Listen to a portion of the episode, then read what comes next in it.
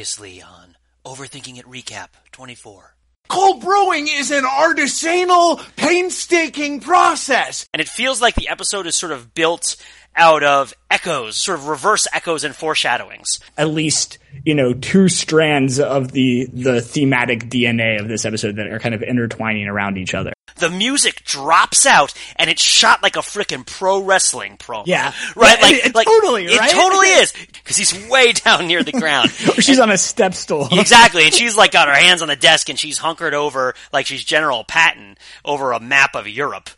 Because we're from different principles. We're agents of different principals. And Jack does not like this. Uh, partially And also, because, and it yeah. also implies you're not a boss. Exactly, Right? and Ja- and like this like- is, she, she's basically saying this is above your pay grade. Yeah, yeah, exactly. she pulls rank right from this like really kind of weak position, pulls rank on him. on Um, Jack kind of always- Bauer. She pulls rank on Jack Bauer from a hospital bed. Ryan, Pete, it's Matt. Oh, I just came from the cold brew coffee and I, I, I had to talk to you. Is it finished? No, not even close. But there's something else. And it changes everything. Again. The following takes place between 6 p.m. and 7 p.m. Slow roasted pork.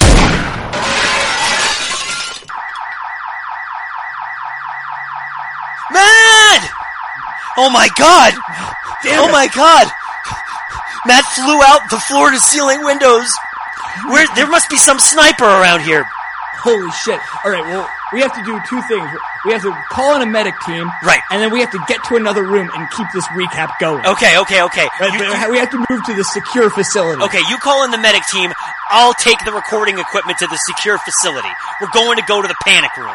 All right, I'll meet you in the panic room.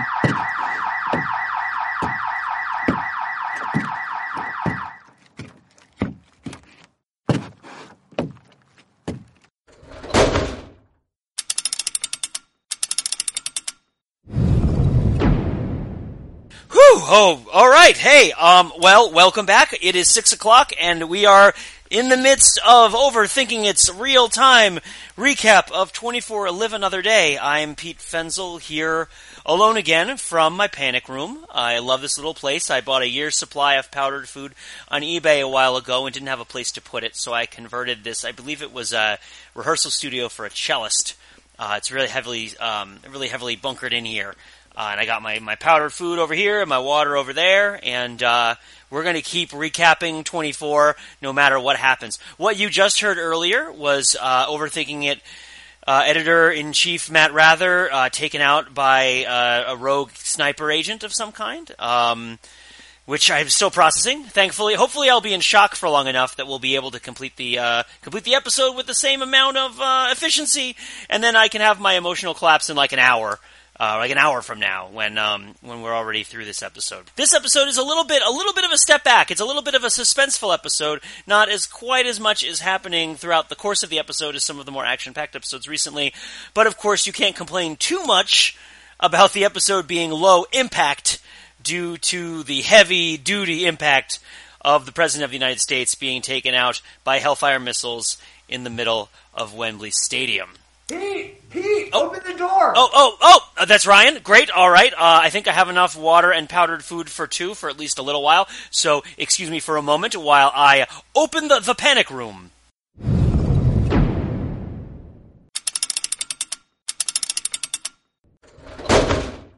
Hey, Ryan, come on in. Just sit on the milk crate over there. Appreciate it. I guess we thanks. I guess we gotta get it locked up again. Yeah, yeah, give me just a second.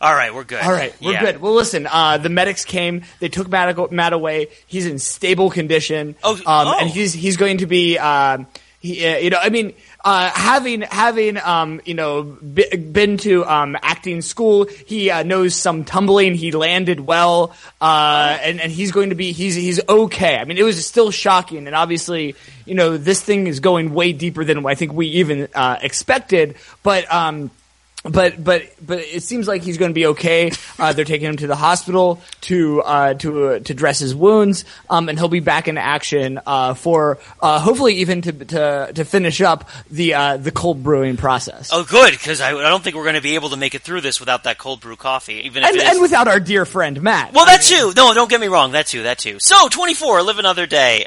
Um, Yeah. so- well, I just, I, I mean, I know, I imagine you were taking a moment. I needed an extra moment because I, I, you know, ran down, uh, saw to Matt, uh, you know, got him on the, the ambulance and then got back up here. But, um, yeah, you did that all remarkably quickly. Uh, kudos to you, man. That's really impressive. listen, we didn't have time for anything else.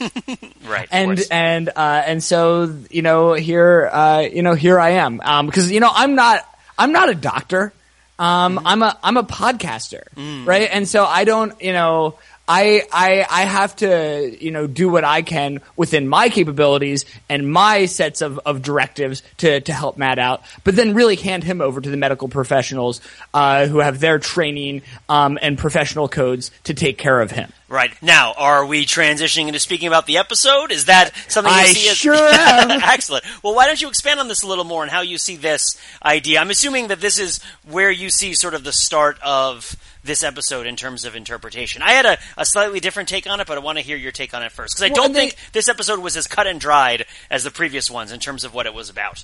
Sure, But, uh, and they, yeah. I mean, they may they may weave together. Yeah. Um, there were two, you know, there was. Um, I, I've I've long found the ways in which. Uh, Jack Bauer and other um, other uh, field operatives talk to doctors in uh, in 24, and I think I noticed this uh, in the last, uh, I believe it was the last episode, um, where they are in the hospital and um, are talking to the doctor while Simone is under care, and they basically say, "Well, hurry it up, w- wake her up faster." And this is a thing, a trope that recurs um, again uh, and again throughout 24. And I I noted it then because I thought it was uh, you know an instance of something I've noticed in the show before, but it, it fell by the the wayside.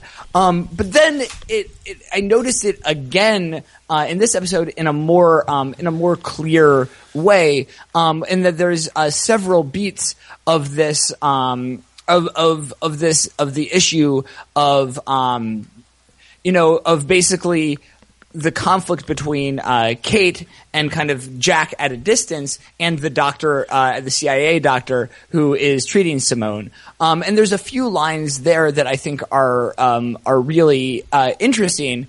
Um, and one is that they say, you know, we need to talk to her, and the doctor says, well, perhaps that's so, but it doesn't change the prognosis. Um, and then later on, they say, um, uh, and after uh, Jack several times kind of needles Kate to um, to move move faster, um, you know, the, she goes in uh, and and says basically um, something to uh, see if I can find it in my notes. Um, you know, if something happens to, to her, it's on your hands, um, and and that, uh, or if she, if she does die, it's on your hands, um, and uh, and I think that where I kind of saw this, uh, and, and just in the kind of way that this scene was performed, um, what I saw this as opening up as a larger um, theme within uh, the the episode is about um, this. You know, the the doctors, and part partly of why I saw the doctors moving slowly, uh, both in this case and in the 24 universe, is that they are bound by the Hippocratic oath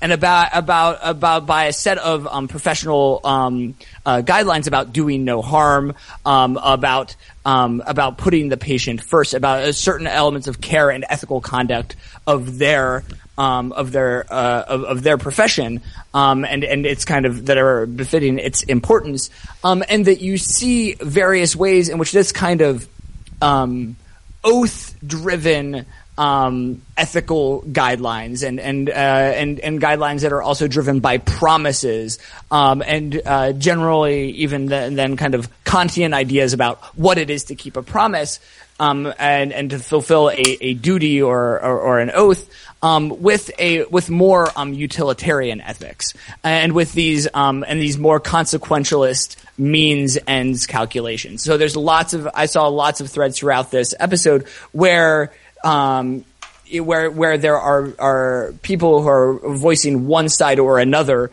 of a um, more duty and trust bound uh, duty and promise um, ethical, uh, more deontological uh, ethical orientation against a more consequentialist uh, uh orientation. And so, um, and I, I, we, we could talk about other places where I saw this coming up in different facets of it, but the interactions um, with the doctor, I think, were are uh, an interesting kind of uh, doorway to that. Um, and then again, the, an interesting inverse of that is that when um, you know that uh, when Jack is removing the transponder from the president's arm, the president, you know, goes, "Yow! You did enough damage as a federal agent, Jack. Good thing you aren't a surgeon." Um, and and I thought so maybe that is actually really my um my like the the the more strong scene the the line that encapsulates this more. But I feel like the thing where I noticed it the first um, part because I'd been primed from it in a previous episode is the way the tensions between um, these counterterrorism agents um, and these federal agents and doctors uh, and and the kind of different professional ethics that are embedded in that. Interesting. See, when I heard you describing the conversation between Kate and the doctors, I noticed there were specific lines in the conversation that repeat, or at least very closely repeat, in what I saw not as the Downton Abbey moment because it's too involved with the scene as it's happening, but sort of one of the really important thematic scenes of the episode, which is the big conversation at the end between Mark Boudreau and Audrey. And where, oh, right. where, where Mark right. also says something to the effect of, you know, that may be true, but it doesn't change the prognosis right? right? Basically saying like your father's mind, he wasn't, it was made up, it wasn't going to change. And also Audrey accusing Mark of killing her father with his own hands. Yes, which yes. which is like the the death is on your hands. The death is on your hands. Yeah, this yeah, was yeah. this was an episode where I felt like there were a, a lot of echoes of specific images and words and and uh, motifs that were again, this, I've spoken, spoken of this before, kind of shattered from really important events and kind of scattered backward in memory. And yeah. part of the effect of these things is to build suspense. And when you talk about duty and promises, I definitely saw this as an episode about the inevitable and the relationship with the inevitable. Both yeah. the inevitable things that we do ourselves and our own sort of relationship and responsibilities that cause us to engage in the inevitable, but also sort of the inevitable things that we don't control and the relationship between those two things, right? And it's not in a, it's not, it doesn't come to this sort of conclusion that we would uh, be comfortable with, which is the sort of like, give me the serenity to accept the things that I can't change, right? And the wisdom right. to know the difference. Jack Bauer doesn't appreciate that whole business. It's more like, and, and it was, what, and the line for me, like the big line that, that tied it all together for me, um, was when, although it does somewhat fall short of some of the stuff with Simone, but I think it does. I think it does connect too. Was when Audrey said to Mark, "How will we know when it's over?" And Mark said, "We'll get a call." Right, and it just cuts right there. Um, right. And, and, yeah, and the reason I mean, um, you, you want to jump in, but, but no, no, uh, no, go ahead. Yeah. I, am I'm actually eager to hear so, kind of how so, you're reading that. So the big reason why that jumped out at me, especially on like second watching, is uh, that there are a number of other times where a call happens and indicates to somebody that something is over that they don't want to have be over. Uh, it's the episode starts out with Margot Alharazi having just gotten the call from the president that says that her plan to use the drones is over, and the son doesn't really want to deal with it. It doesn't want to deal with the situation. The big one, and and this this is this is important because I feel like there needs to be some sort of reason why the story is told now. Is the story of Jordan, the rogue CIA analyst who gets, or not rogue, but the CIA analyst who gets killed in this episode, as far as we can tell, right? He might, hopefully he's stable, but I'm guessing not. Um, and and how his phone goes off when he's dying right? Right. And it's like, what? What does it mean? It's it's like Navarro, right? It's not even anybody. Is important. it his phone? I, I thought it was the phone. Oh, it was of the phone the of, assassin. Of the I think assassin. it's the assassin's phone because we see a cut after that of Navarro calling the assassin. Gotcha. Yeah. So it's but it's like it's not a call from anybody who's going to solve things. It's almost No. it almost feels like a prophecy in reverse, where it's like your life will end when a phone rings. Right? Right. It's like, and here's the phone ringing, and the call means that it's over. Uh, and, and the and one of the big thing that it connects with, of course, because we talk in we talked last week, and we've talked a couple more times about how these 24 episodes build up to a primary gesture. Uh, the big Right. gesture is, and, and this is this I thought was interesting. The big gesture is obviously associated with the president getting killed by a Hellfire missile in the middle of Wem- Wembley Stadium, but I felt like the really cool change that they made to it was when the when the missile was hitting him, how they switched from us looking at the camera, looking at the president, to the camera looking at Margot Margot Alharazi's screen, looking at the president. Right. Right. And, Right. and there's a history in 24 of drone cameras as phone calls. Uh, it's kind of a way that people like. dr- That's how the that's how the show ends. That's how season eight Yes, of 24 yeah, yeah, ends yeah, was just the drone phone call, and the idea that you know Margot Alharazi knows that this is over because it's being transmitted to her through this medium, through this electronic medium, right? And that it's not something that you don't actually experience the thing being over yourself. You have it kind of relayed to you from by somebody else, and that this fact, this fact that it's somebody else relaying it to you, is part of the frustration and the and the reality of you not participating. Right? This is like cruel fate. This is like Greek tragic fate. I don't really participate in the end of the thing that happens to me. I might not even necessarily be aware of it. There's some sort of externalizable realization that takes place. It's not an externalizable force always, you know, sometimes you are sort of indirectly responsible for it, but there's something on the outside. There's something you perceive as being on the outside that lets you know that the game is up. Right, uh, and, um, and and whether it, that is sort of the laws of nature, or whether it's you know divine intervention. In this case, it's a series of cell phone calls. Uh, I think there's also there's an interesting one when um, and I'll and I'll stop in just a second. A really interesting one when Boudreau and, and Bauer are having their conversation, and he says that she'll she'll never trust me again. Right, and Jack's phone rings, which I know is probably forcing it a little bit. That's kind of the kind of thing where it's like, you know, that's the reader, that's the reader in interpretation, kind of adding something. But of course, the Right. author is dead, so the reading and interpreting of these things is just as valuable as sort of arguments from intent. Um, you know, maybe they didn't intend for it to be that way, but if you're looking at the episode in, as in a series of kind of like, there's an inevitability that's going to happen. When is it going to happen? When is it going to happen? We don't know. We don't know. Uh, someone's going to call us. Somebody's going to call somebody. Uh, and, and then it's then we're going to know, and then it's going to be over. We should change it. We can't change it, right? And I think that's interesting because I think that to kind of try to at least bridge this to to the thread that I saw in the episode, in some ways the um, you know the the the the through line that is the the inverse of that in some ways is um, is Heller who at the end of the previous uh, episode makes the call.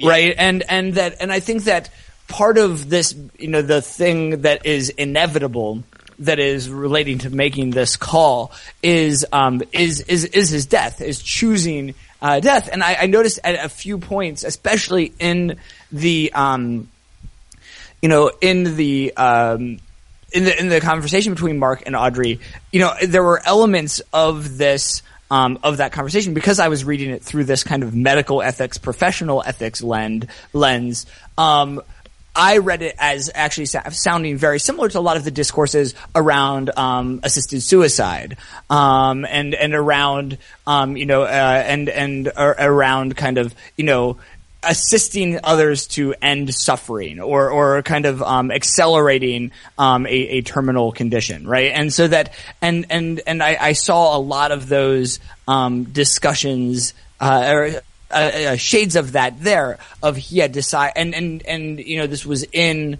Um, Heller, as Heller convinces first Jack and then Boudreau to um, to help him, he um, pulls this, especially with um, Jack.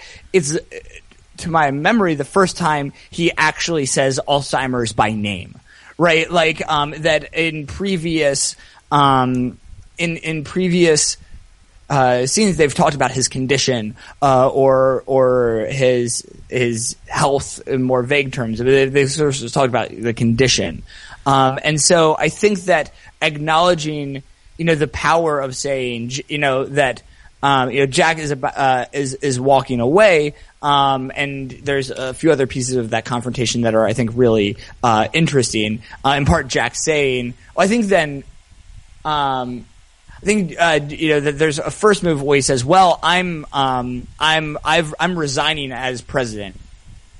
And I'm doing this um, as just a private citizen, um, and so this is not interfering with U.S. policy of not negotiating with terrorists, which is kind of a shade back to um, uh, the previous hours uh, themes about being a boss.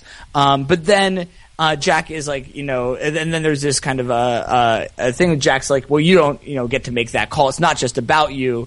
And Heller counters with this really strong, um, utilitarian logic. No, it's about the people in the hospital and the thousands more people um, that there will be if uh, if she strikes again. And then Jack still is kind of, I think, turning to leave, and he says, "Jack, I have Alzheimer's," and that and so that when there is um, that this this kind of throughout, um, there are these uh, decisions of you know if there is this inevitability, you know, um, if you're waiting for a call um, can you and under what circumstances can you make that call yourself?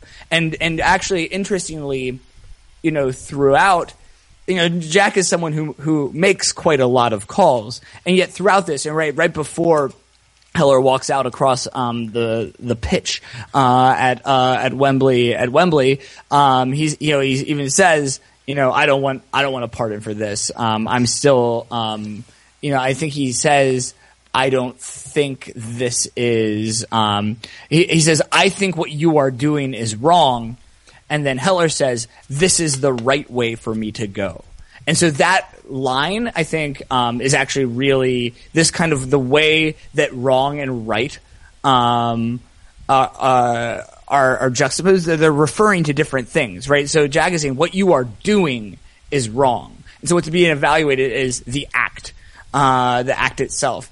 And um, and and Heller says uh, what Heller is evaluating is the way for him to go, and he says this is the right way for for him to go. So I feel like that that then ties to this question about the the call that is coming. I think I think you know what I think I've I can totally see the the threads starting to come together, right? Because Heller says, "Oh, I saw those bodies at the hospital," right? And, he, right. and so he's saying his argument for why they need to do this is the is to save the lives of these other people. Exactly. And when he says he has Alzheimer's, he's saying his life can't be saved.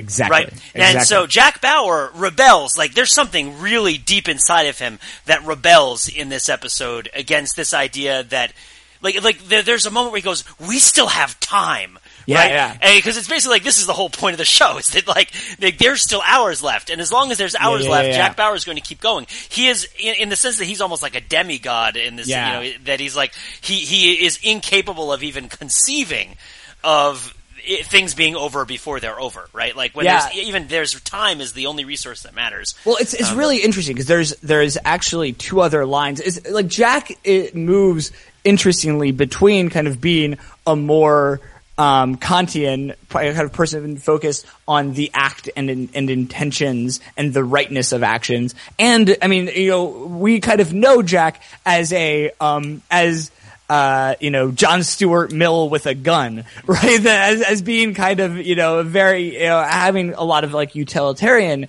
um, aspects, I think, um, of, of talking about, um, I mean, it's an interesting thing. It's you, you, it's easy to kind of see, um, a utilitarian logic in in in uh, 24 of well we need to torture this person to save this many people.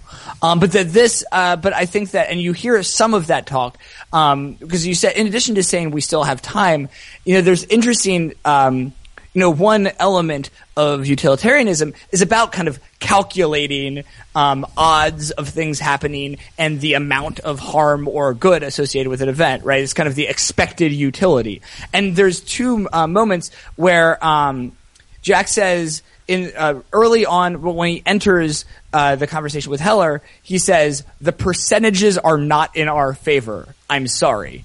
Um, and then later on, uh, when he's trying to say, uh, uh, alongside the line where he says, um, "We th- there's still maybe time," he says, "We're still running the numbers," um, and so and so that there are still, um, and I think it's really interesting that the um, in addition to there being time, the it's there is a odds.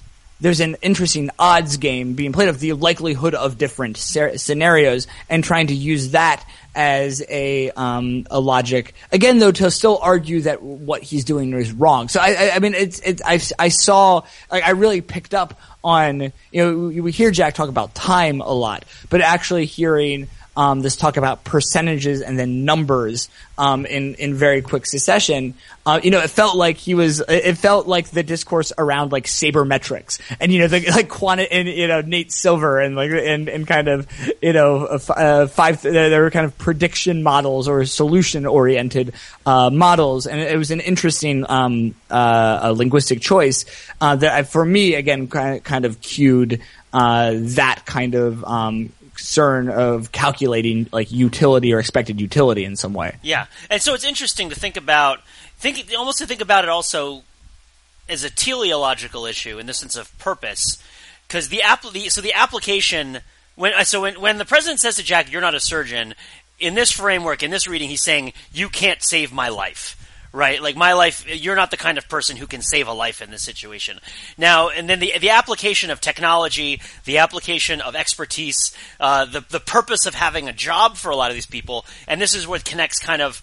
Jack and the doctors. There's an interesting inversion that happens. There's an interesting twist that happens where, for the doctors, Jack is the Grim Reaper he is the right. call that is coming that is going to tell them that Simone has to die. And he has to make it twice because Kate, as we've seen in the previous episodes, Kate isn't quite as hardened as Jack is in a lot of ways. That's kind of like the, the, the sort of little league way of saying it. Perhaps the better way of saying it is that like Kate, uh, sometimes, uh, turns upside down Jack's idea of, of authority that, that Kate sometimes zigs when Jack zags, which is notable because they're so similar so much of the time. I'm thinking in particular of when she talked to Isabel in the uh, oh, no, to Jasmine, to Jasmine in the hospital, and she got on Jasmine's level rather than being her boss, right? right. Uh, in terms of getting her on her side. In this case, like Kate, like allows the doctors to continue to try to save Simone's life, even though the call that had said it was over had already come right? And Jack has to make it again.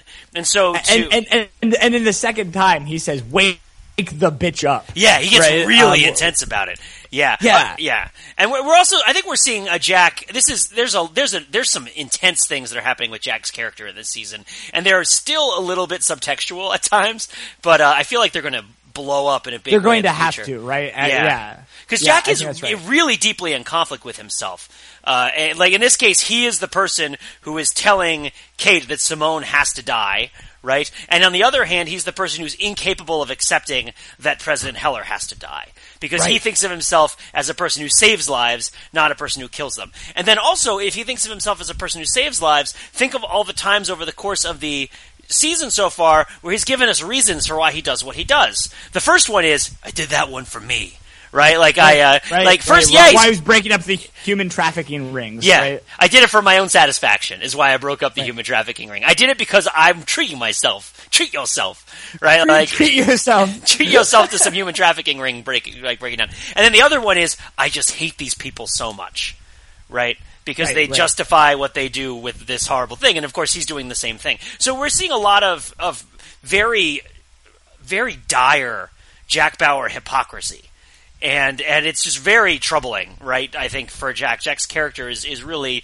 in a, in a very tense place, and it'll yeah. be interesting to see how this resolves. When you um, see a lot, I mean, I think I think as the, um, I mean, and again, this may not be foreshadowing anything, but you see, um, I'm noticing every single flinch more and more, right? And yeah. that that they become a little little slower a little more frequent. I mean, not, it's not a full on tic even because it's it's it's acted very subtly, but there's more of these just like these moments where you know he kind of looks down and takes a breath and kind of like you know resets right and and he's resetting more and more often he's he's trying to reboot in part because there's like you say i mean the other side of the, of the hypocrisy is that there's these conflicts right that he's trying to um or actually to go back um, to um, a few hours ago that there are there are conflicting protocols uh, that that are kind of grinding against each other and slowing down um, his kind of you know moral moral computer if if that makes sense.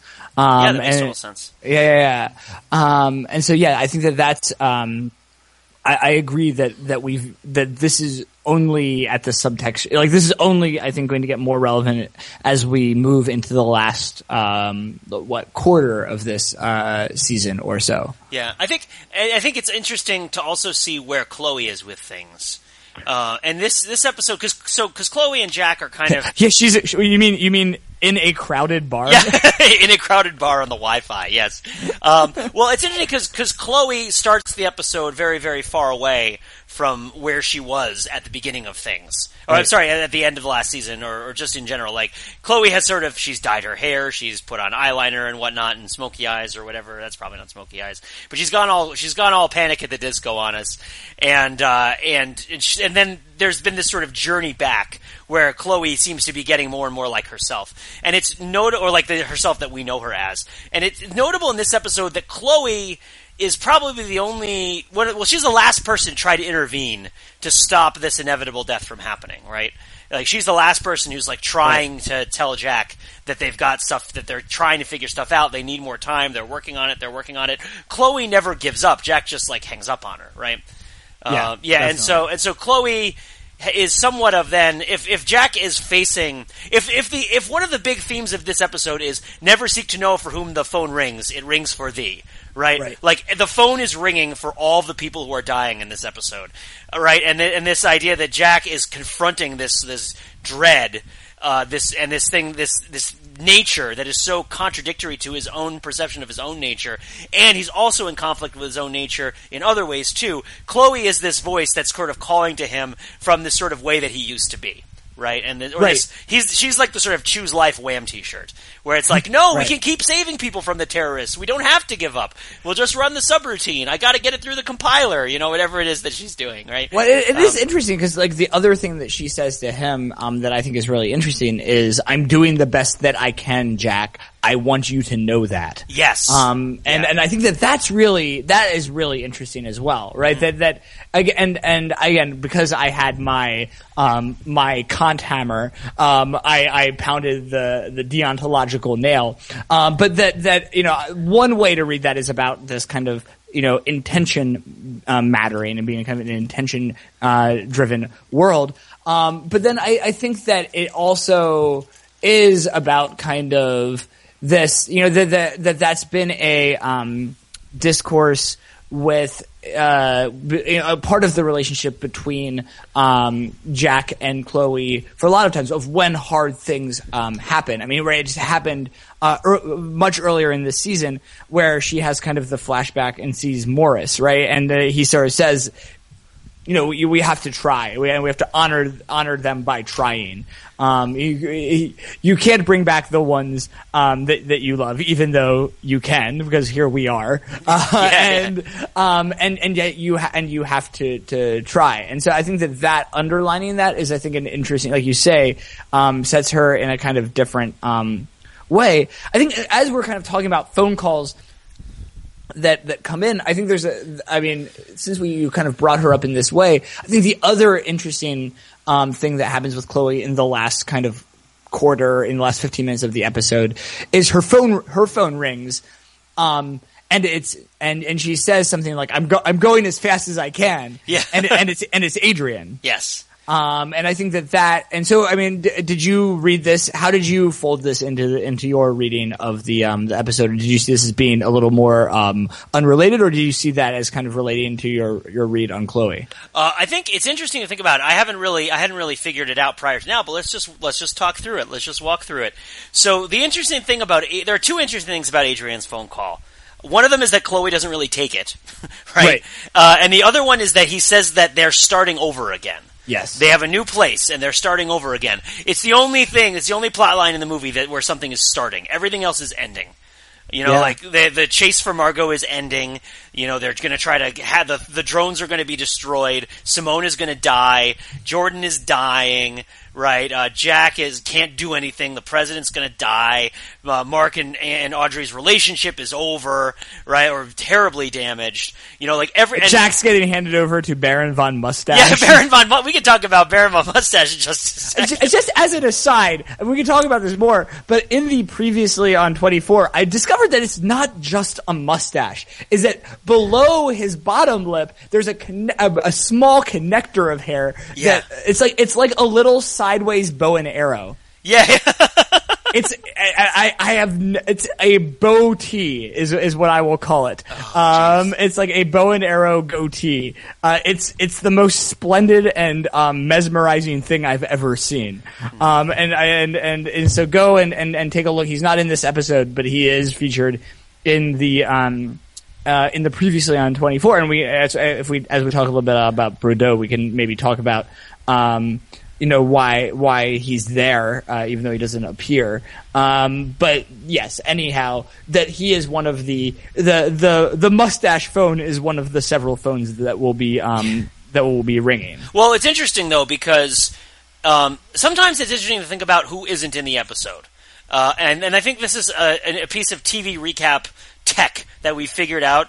In particular, it's notable in Game of Thrones because I think there was one Game of Thrones episode this season where everybody was like betraying everybody else or whatever, and Brienne wasn't in the episode at all; she just wasn't there.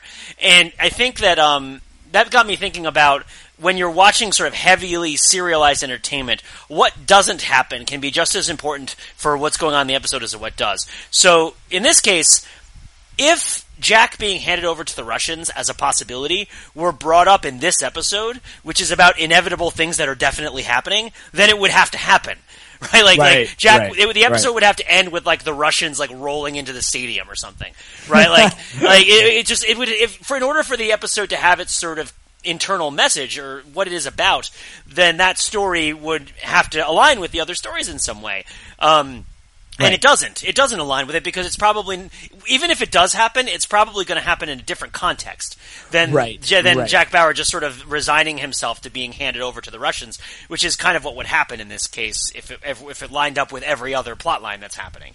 Well, Um, and similarly, we don't see we get primed to think about like you know the um, you know Mark's. So I think that one reason why it's there is it says up that Mark um, also has these kind of conflicting protocols running, and he has one that is kind of serve the president, and the other is um, uh, make sure that he uh, does not get uh, called out for forging the president's signature. Um, and I guess it's interesting. I mean, it, uh, like to to understand those are conflicting in some ways, different ways than um, than Jack's, but that it's not really raised. It's it's a shadow there, but it's more about. Uh, only loosely in the you know the bat the portfolio of reasons about why these guys might not get along, as opposed to we don't see him right. One thing we don't see is him you know, stepping aside and making the call of like, like I'll have Bauer to you within within uh, uh, sixty five minutes. Um, you know, Right, within the first ten minutes of the next episode. We get the one hour, maybe two, right? What is that in reference to? Is that in reference to getting Simone stabilized when the doctor thinks that they're going to have more time? But Yes. other than that, we don't have too many more clicking, ticking clocks left anymore. I don't think so. Right? Yeah, it's interesting. It's um, and speaking of sort of things that that aren't in this. Oh, go ahead. Well, oh yeah, just you, close that loop, and then Okay. um, we want to go close that loop like Baron von Mustache's mustache. Um, and then uh, the other thing that we were talking about is the beginning of of the of the Adrian call, and then why it's the beginning of something. Um, so I do. Oh yes, yes, yes. Well, so I- we'll I go back do- to that. I was going to transition to something else. Let's go back and talk about the Adrian call, right? So Adrian says we're starting a new office. We've we've gotten going again, right? Presumably he wants Chloe to come to his new office. Uh, I don't know if you thought that it was because he wanted to put her in a big vat of sharks or something. That was kind of the vibe I got, where it's like this is a trap. Um, but uh, I don't It could know. have been a sexy trap. It could have been. He could have been like, "Hey, I got some Milanos or some. Yeah, it's great." Um, yeah, it's it's un, unclear. I mean, because they, they have kind of there's hints of that there's a um a romantic relationship between them, right? Or I don't know if yeah. I've just uh, read that in, or I'm just actually just shipping them and I didn't know it. But um, I I see that there are that's implied in the way that they speak to each other. Okay, okay, yeah, that makes sense. That makes sense. Uh, and so it's like, can you come with me and start this new thing? Yeah. Um, and she's like- yeah. she's Oh, too ahead. fixated on Jack to do it. She's not gonna. Right. She's not gonna go. And in that sense, there's an idea that, gosh, that new beginnings can't real. The, the the hope for a new beginning isn't necessarily something that in these kinds of circumstances people even really want. Like I think I think what it lines up with, I really think what it lines up with is the thing that makes me think of most is the scene where Heller is with Audrey looking at the pictures of the family together. Yeah. And when Heller says despite except for this being the worst day of my life, I'm doing pretty great. Yes. Right, and I think that that Chloe might actually share that sentiment. She's doing, even though she's in the bar and she's crowded and she doesn't have a good setup and she can't get everything done. She's doing pretty great. She doesn't need Adrian right now. Uh, Right. You know, she's kind of in her element, doing her thing, and uh, and there's a way in which these sorts of things need to progress. And and I think that uh, you know you can if you want to we want to introduce more philosophical concepts. There's there's some you know was it Thanos in here right or Thanatos? I forget yeah, whether yeah. I forget which comic book villain is the actual Greek and Freudian. term. Thanatos, right? Thanatos, the, yeah. the death, the death drive, right? Yeah, yeah, yeah. This idea that it, eventually uh, living beings seek to return to death. There's this drive to come back to death, and it's something that when it happens, it's like proper and rightful, and, and it's on its own terms, right? Like, um, but it's like uh, so. This idea that the president is kind of like accept, not just that he's accepted what he's doing, but that this is a necessary thing. Right, Right. and that and that and that doing the necessary thing is something that fulfills him and makes him feel good, not something that he deal, faces with horror. You know? No, I mean it's it's. Uh, I mean, you can see this in the first uh, time we see him when Jack first goes in. He's so he's cool as a cucumber. Yeah. right. He's like, "Come on in, Jack," uh, and, and and he's like, he like really is like almost smug. Uh, smug's not quite the right word, but he's very calm, confident and very kind of Yeah. calm and assertive. Yeah. Uh, where he's like, well, and and he and he he really like dad dad talks Jack, right? Yeah. Like, oh well, you know, like, oh, I'm sorry, you know, Mr. President, that you know, the percentages don't look. He's like, oh, Jack, you came closer than anybody else. So, like, we, I made up my mind. Right? Yeah. Like, no big deal. I'm gonna go die. Yeah, and I think this also brings us to the significance of Wembley Stadium. Sure. Because I and which we could talk about because I'm sure that there are a number of different things that we can talk about with regards to Wembley Stadium. But the big one the, that connects to this is he gets to the president gets to walk out into the middle of the pitch at Wembley Stadium, which is like a pretty cool thing, Yeah. right? Like, I mean, I I did sort of feel like this was an American experience that should generally happen in an American stadium that was transplanted to a British stadium because it's happening in London. Like, I don't really, like, you know what I mean? Like, I sort of felt like Like you, you felt there should have been a pitching mound that he was yeah, exactly. to. totally. That he should totally be like it should be a baseball If it were in America, she would shoot the the the missile, and then he would pick up a baseball bat and hit it Yeah. back at her. yeah, he would like be he'd be like holding the ball and he'd like be reaching to throw it when the missile hit, you know? Yeah, and then the yeah, ball yeah. would land at Jack's feet and there would still be a hand attached to it and that would be horrible. No, that would that last part wouldn't happen.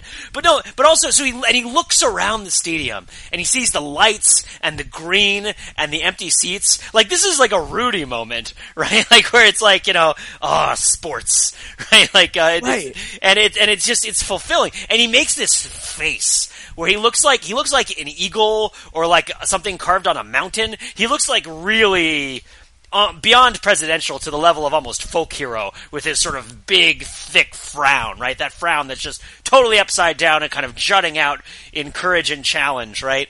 Right. Um, and like the way he's going to be remembered.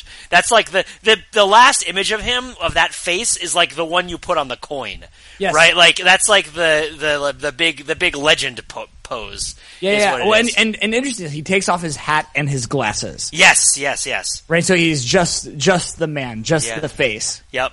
And it's funny because earlier he's looking at an- a picture of himself when he was younger and kind of laughing at himself in terms of what he's become. And then he kind of he doesn't quite turn back the clock, but he creates a bit of a of a synthesis of the different ideas of himself that he's seen, right? Because he's not, you know, this is all of him that's going, not just the old bespectacled part of him that's hiding, but also the the man who's lived his entire life. Um, Yeah. I think it's interesting. The other element, I mean, in addition to the kind of like yay sports and the kind of like you know the the idea of of being in this sports stadium. I mean, the other thing I associate with Wembley Stadium, I mean, it's more the old right. So there was an old Wembley Stadium that was torn down a few years ago, and and this is in taking place in the um, new uh, Wembley Stadium, but that. You know, the other thing I really associate with both Wembley stadiums are these big mega concerts, Yes. right? Of, when you walk out to the middle of Wembley Field, you know, you are like Michael Jackson. Yeah. Um, or, or Freddie Queen. Mercury. Freddie Yeah, Mercury. that's one. Exactly. Yeah. Exactly. Um, yeah. Um, yeah. He's the champion, right? Yeah. he wants to break free. Uh, but no, he you're will, right. He will rock you. He's the he wants to ride his bicycle. Um, uh, no, who wants to live forever? Really, is what it is. Yeah, That's yeah, really yeah. what it is. Um, Yeah, and there's He no. sees a little silhouette of a man with a boosh with a boosh. Can you do the fandango? Thunderbolts of lightning, Galileo, Galileo, Galileo. We don't have time for this right now. No, it's true. I listen. I like. I'd love uh, on another day. You know, look. Six to seven p.m. is traditionally my Queen hour, and when I usually just put on Queen's greatest hits and, and do some singing, and but we can't do that today. We got to. I mean, so it's natural to, f- to have the body um, fall into that rhythm, but we have to keep going. We do, we do. We don't have that option. We don't have that luxury. Uh, but we have lots of powder, food, and water if you want to have any of this stuff. Uh, sorry, I don't have real chairs. Um, Oh, that's that's okay. Um, no, this. Uh, I mean, this beanbag chair is great. Uh, it's it's it's totally fine. And uh, oh, you found yeah, the I mean, beanbag chair that was under the milk crate. Yeah. Yeah. I mean, oh, listen, cool. I, look, I, I, I have, I'm a little bit of a restless recapper, so I kind of go around. I've been, or, as you notice, I've been kind of organizing the space bit by bit. Um, I might have some, um, might have some powdered food. Actually, do you have any uh, astronaut ice cream? oh, I might have some. All right, great. Well, Yeah. I mean, you know, once we maybe once we make it here, maybe we, we can treat we can treat ourselves. Okay, yes, that's true. Uh, okay, so so getting back to the episode, um, gosh, speaking of like treats, spe- speaking of like things that I learned about a long time ago, like Astro ice cream, um, there were a couple of other. I don't even. There's two directions I want to go from here. There's two. There's, Sure. there's two directions that I want to go. One of the directions, and they both have to do with aerial vehicles. One of them Yeah. is the drones, right? Yep, And yep. and the other one is the helicopter scene. Let's talk about the chopper. Let's Okay, let's get to the that, chopper. that, that, that's kind of adjacent um, to. Well, I guess it's not, but I see it as being connected. Since we were kind of talking about the Wembley scene, I feel like the chopper scene um, relates to that in some uh, interesting ways. Um, uh, like, so go ahead. I mean, um, what what did you what what struck you about the chopper? Well, the first big thing about the chopper scene is that it's night. Yes, And we've, we've talked before on the recaps about how 24 often has these really dramatic sunrise scenes where you see the sunlight for the first time after the long night's been going on. And uh, there is a, a f- another famous sunlight scene, which we've talked about previously on this recap, where Jack and his then boss you know, walk out into the sunlight onto the roof of CTU to get into a helicopter. And this is probably the best episode of 24 that there is. It's an amazing episode in terms of just its craft and the suspense. This is the one where the terrorists force Jack to kill his boss. Um, Right, right, right, and, right, it's right, day right. it's day three, and it's the 6 a.m. to 7 a.m. episode. And I felt like this scene echoed that scene. Because in both scenes, Jack Bauer is escorting a senior member of his leadership to his inevitable demise, right?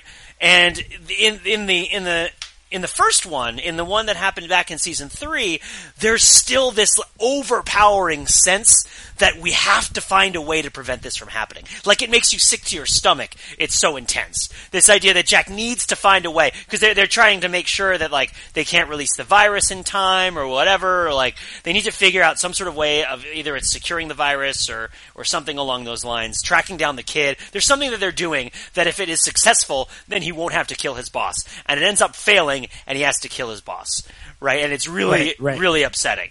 Now in this scene though, they walk out and it is not just night, but it's dark. It's dark Yeah. like right away. Yep. Uh, and I mean, yeah, I mean, like they have the sunset, right? Like, Right. It's it's like when they it's it's crazy that when they leave, you know, the president's um, you know building, the compound, the office that he's working on in in London, it's still somewhat light, but Yeah. like sunset. And then, but when they um, come back from commercial break, like seven minutes later, elapsed on the clock, um, it's night. Yeah, night has fallen. Night has night Light- yeah, fell. yeah, yeah, exactly. And there's, there's, there's no pretty colors or anything. And I don't know whether, given the time of year, it seems unlikely that this would be the time that the sun would set, because it seems like it's relatively warm, right? Um, and in, I guess London is pretty far north, which would mean that in the summer its days are longer than the ones here uh, in my bunker. Uh, although we No, don't but I mean, I I mean, granted. Uh, so Adrian Cross is wearing scarves throughout. Oh, true, true, true. So if But I mean, he seems like the kind of guy who's a um a four season scarf wearer. that's true. That's true. I'm sure they say at some point what time of year it is, and we haven't even we just missed it. I But, uh, I don't know if they have yeah. actually. I mean, we don't see you know autumn foliage, but it could be like could be like September. Yeah, it could, I mean, it's also uh, they talked about when he talked about his presidential campaign and when he went to Ohio. Are we to, believe that that happened recently, or was that in a previous year? Um, That seemed to me to be a previous year. oh, okay, fair enough then. Well, at any, at any rate, that's how I read it. But anyhow, At yeah. any rate, it is it is conspicu- The night falls conspicuously quickly, both Yes. for the city of London and for uh, just in general in a television show, right? Mm-hmm. Like in in terms of time or in real life, and it is so dark. And I think that this orients the scene if this is indeed the helicopter to the other side if, if this is if jack bauer is playing charon here Right, for the right, second right, time and and ferrying the president to the other side, then this is a one where there is not this light, the the light of life and the light of perseverance, the light of the time that we still have left. Right, that uh, that Jack Right. is always like wrangling with and wrestling with as he as he attempts to absol- resolve all of the different conflicts that are happening and fix things and save people. But like it's gone, it is dark, and, and yeah, and it's, the blackness of of inevitability. and it's yeah, exactly, and it's also kind of quiet. It's like a quiet night. Yeah. it doesn't. Even though London has been totally crazy and there have been terrorist attacks, I don't really remember hearing any noise outside, like no sirens. Well, or- it's hard to hear the noise over the swelling, stirring music Yeah. as, uh, as the uh, as the helicopter takes off. Right, this is like another major moment. I mean, because like the music, they really ramp up, um, and then they cut away, and but then there's another shot that is this kind of um, vista, and I think you see what is it the um, uh, is it like the tower? I forget which bridge it is that you see. Um, but you see so you see the river and and several kind of um, uh, uh, landmarks. Yeah. Actually, on this episode, like I don't know if you noticed, but like I mean, I, I, with every subsequent episode, this is more and more set in London. Oh, yeah, totally. Yep. And and granted, like even like you said, like the walking to the middle of the stadium feels like it was originally written for a football stadium or baseball stadium. Um, that it, you know, it is important that it's in, in Wembley Stadium. You see um, the famous building known as the Gherkin uh, out of one window. Um, uh, uh, it's like a skyscraper that looks like a, a pickle. Yep. Um, and, and you see that as they're, um, as, as Jack and the President are, are sneaking out, you, you see it very briefly through, window. You, I, I just, I, maybe I'm just noticing it more, but I feel like we were shown more, um, like pieces of landmarks, um, on this, uh, in this episode that gave it more of a, a sense of place. Um, and, and so on the one hand, so there is, you know, we are in darkness, but then at the same time, there are other times of darkness in 24 that is like the darkness of a back alley, right? And like the darkness, right? So the darkness where Jack and the President are feels very different from the darkness where Jordan is. Yes, right? yes. Um, but they're both in dark and they're both, you know, in this, um, you know, crossing over, and yet that there is something. There's there's I, there's definitely a perceptible difference there, um, in part because of, of the way in the almost exalted way in which the president is going out, as opposed to this kind of very almost forgotten uh, and forsaken way that Jordan is Yeah. um, is is dying or at least uh, fatally uh, Yeah. uh, wounded. I like, and just to connect what we said before, I like how the guy asks Jack if he's certified to fly a helicopter. Uh, Yeah. and it's like we well, we've already found out that Jack's not a surgeon, right? We're going to find that out later, right? And now we're going to find out that he's not a. Uh, No, we we Oh, always we found out that he's yeah, not a surgeon. Now Yeah, we yeah, find out he's not a, a certified helicopter pilot. I'm sure he is, but it's just that like his ability to save lives or not kill people is like not the thing that is being tested at this point. It is Right. not relevant. Do we want to? Let's talk about Jordan for a little bit. Because Sure. Jordan is the Jordan is the really quizzical part of this episode because he's really not related to any of the other stuff that happens in a direct way. It's more in terms of patterns and uh, differences, uh, the differences between Jordan's situation and the president's situation. Because Jordan is very much not he doesn't want to. He, Jordan doesn't want to die.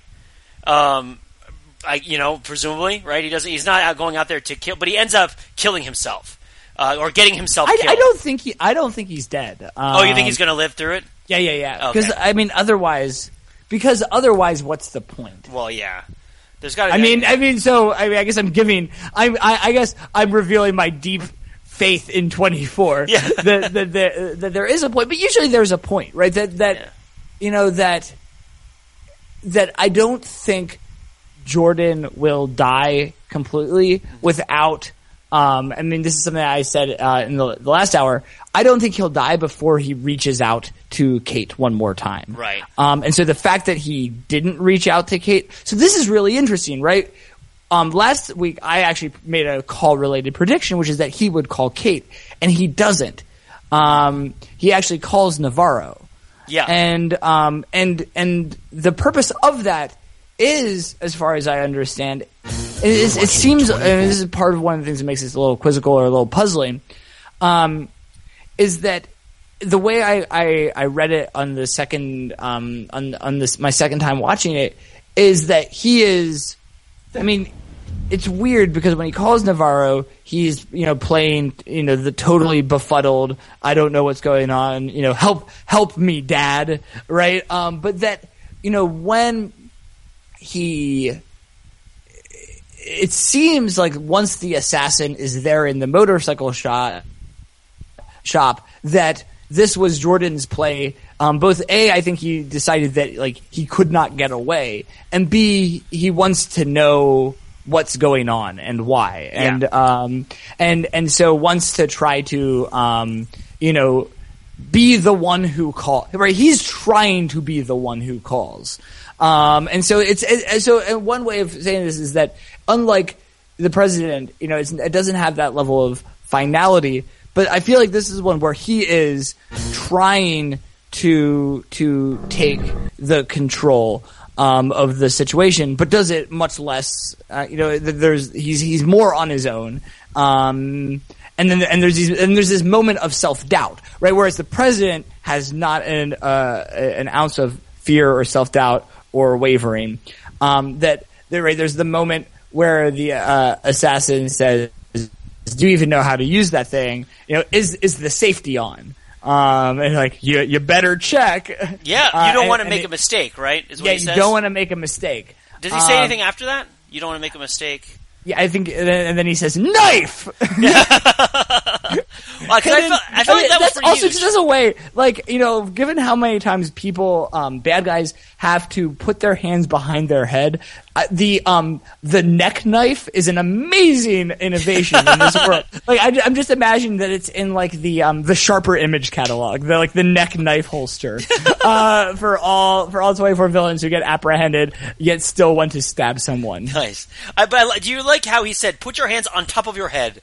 Like clearly, this is somebody who has not said that a lot. 'Cause Right, If he said right, a lot, he right, would say, right. "Put your hands on your head," but it's like, "Put your hands on top of your head," uh, which Well, if he, if he had put him on top of his head, he would have been fine. Jordan would have been okay because Yeah. because then he would have noticed him reaching for the um, the knife holster. Yeah, yeah, yeah. So it's interesting. Yeah, it's like don't make the, the, one of the interesting effects that this has is it raises the possibility that the president is making a mistake because that's the big choice that everybody's hoping isn't a mistake. Is the one that we're going to go to the stadium and we're going to Yeah. let Margot Al-Harazi kill us and that'll end the threat. And and this guy saying don't make a mistake and then he does make a mistake. Um, and then he kills him, or he stabs him. He, he knife, chest knifes him uh, with his neck knife um, then uh, this raises the possibility, if the two stories are in parallel, because they're being told in parallel, that there's the connection is related to the making of mistakes. Well, Um, right, and so and what we don't know is whether it, it, they're connected in this kind of like inversion, um, and as as this kind of uh, operate of you know whether Jordan's. I think one re- possibility is that Jordan's scene plays the role in this episode uh, that Kate's the, that the ginger beer scene with Yasmin did in the last episode as this kind of inversion of the kind of main arc and the kind Yeah. of um, main set of themes. But there's a possibility, uh, as you say, that in fact it's you know these are actually foreshadowing um, something uh, uh, the, the next episode of this. You know, I've made a huge mistake. Yeah, Um, yeah, yeah, exactly.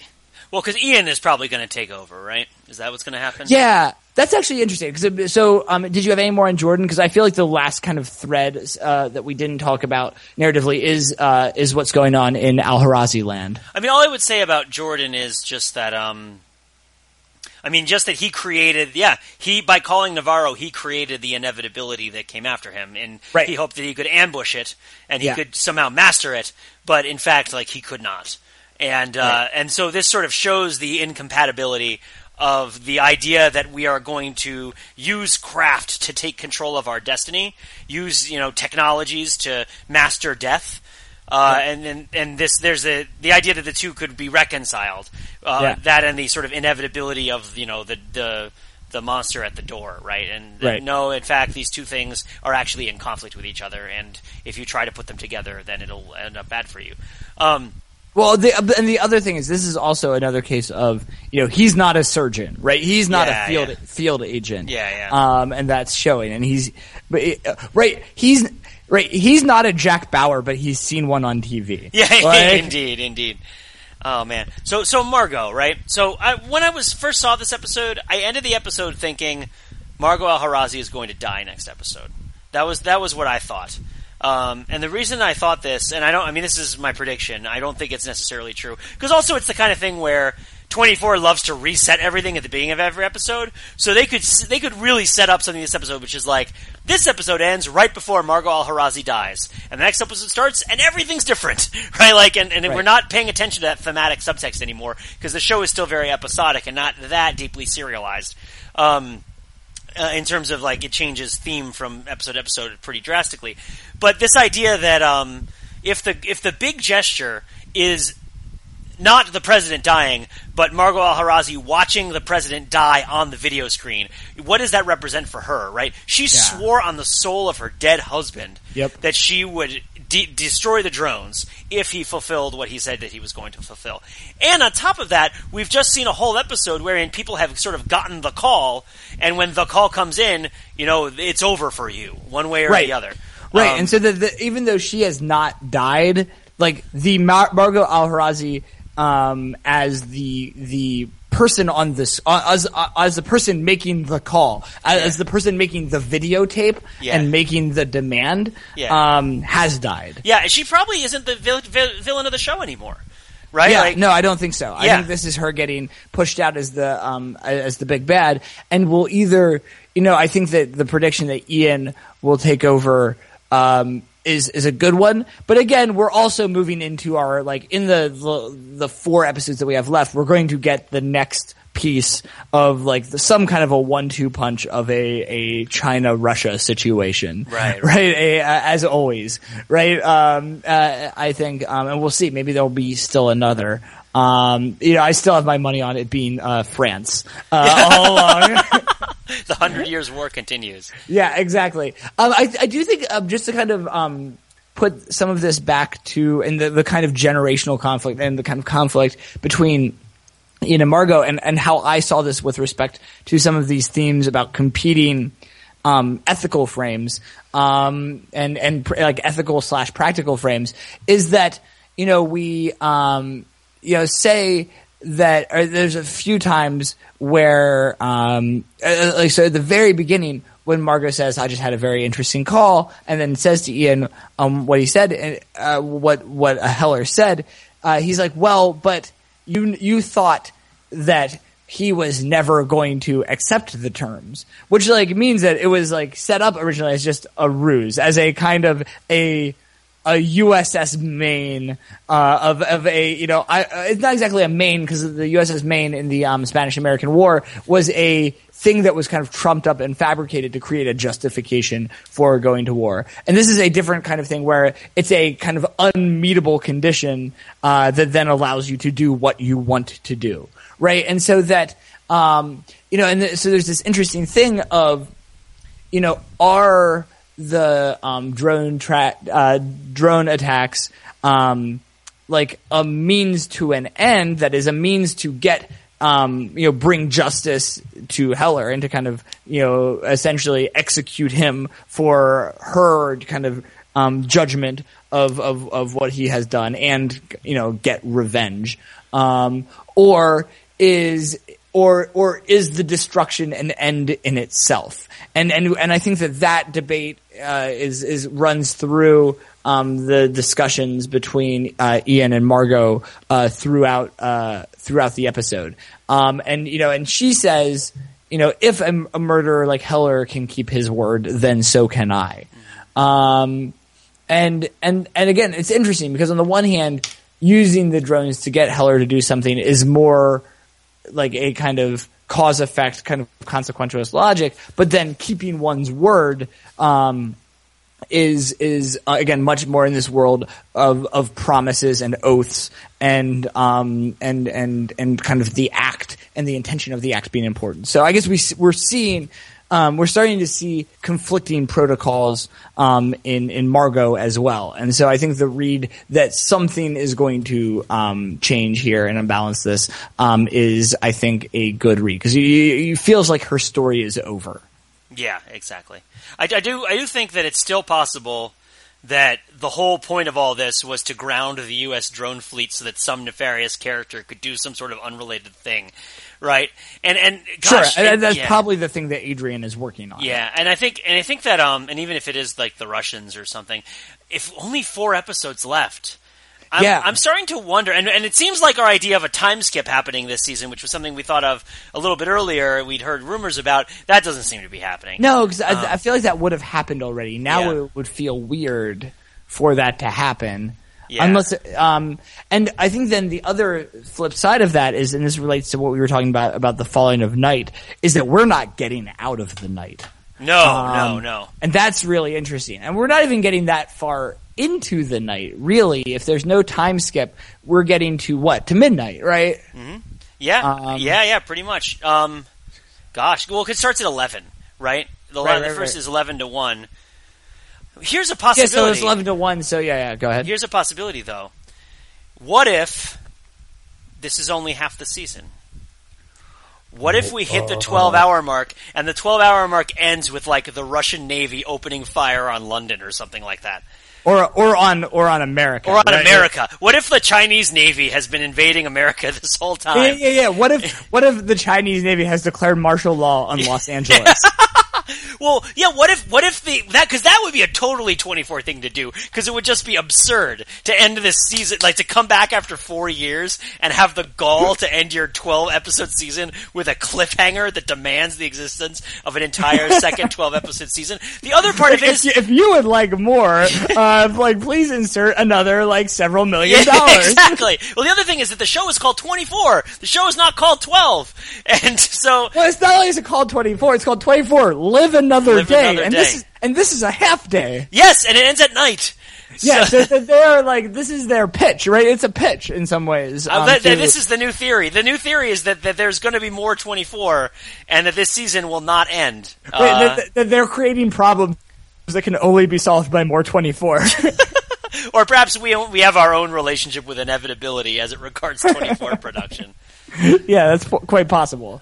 So, with that, I think we will wrap up this hour and prep for the 7 p.m. episode of, of uh, 24. I'm really excited. Please subscribe to the TV Recap uh, podcast. Well, the Game of Thrones is done, but there'll be more coming down the pike. We haven't announced it yet, but get excited. And uh, make sure you check out the TFT podcast where Ryan and Matt talk about music. It's great. And um, yeah, if you want to learn anything else about us, you can uh, visit us on the web at. Oh, man. Whoa. Uh, I mean, given what we just talked about, I, I'm. This is really feeling really ominous. Yeah, I don't know if I want to answer this call. Well, I mean, what's going to happen? I don't know. Who could it be? I mean, every time every time someone calls, it means that something ends. But what's going to end?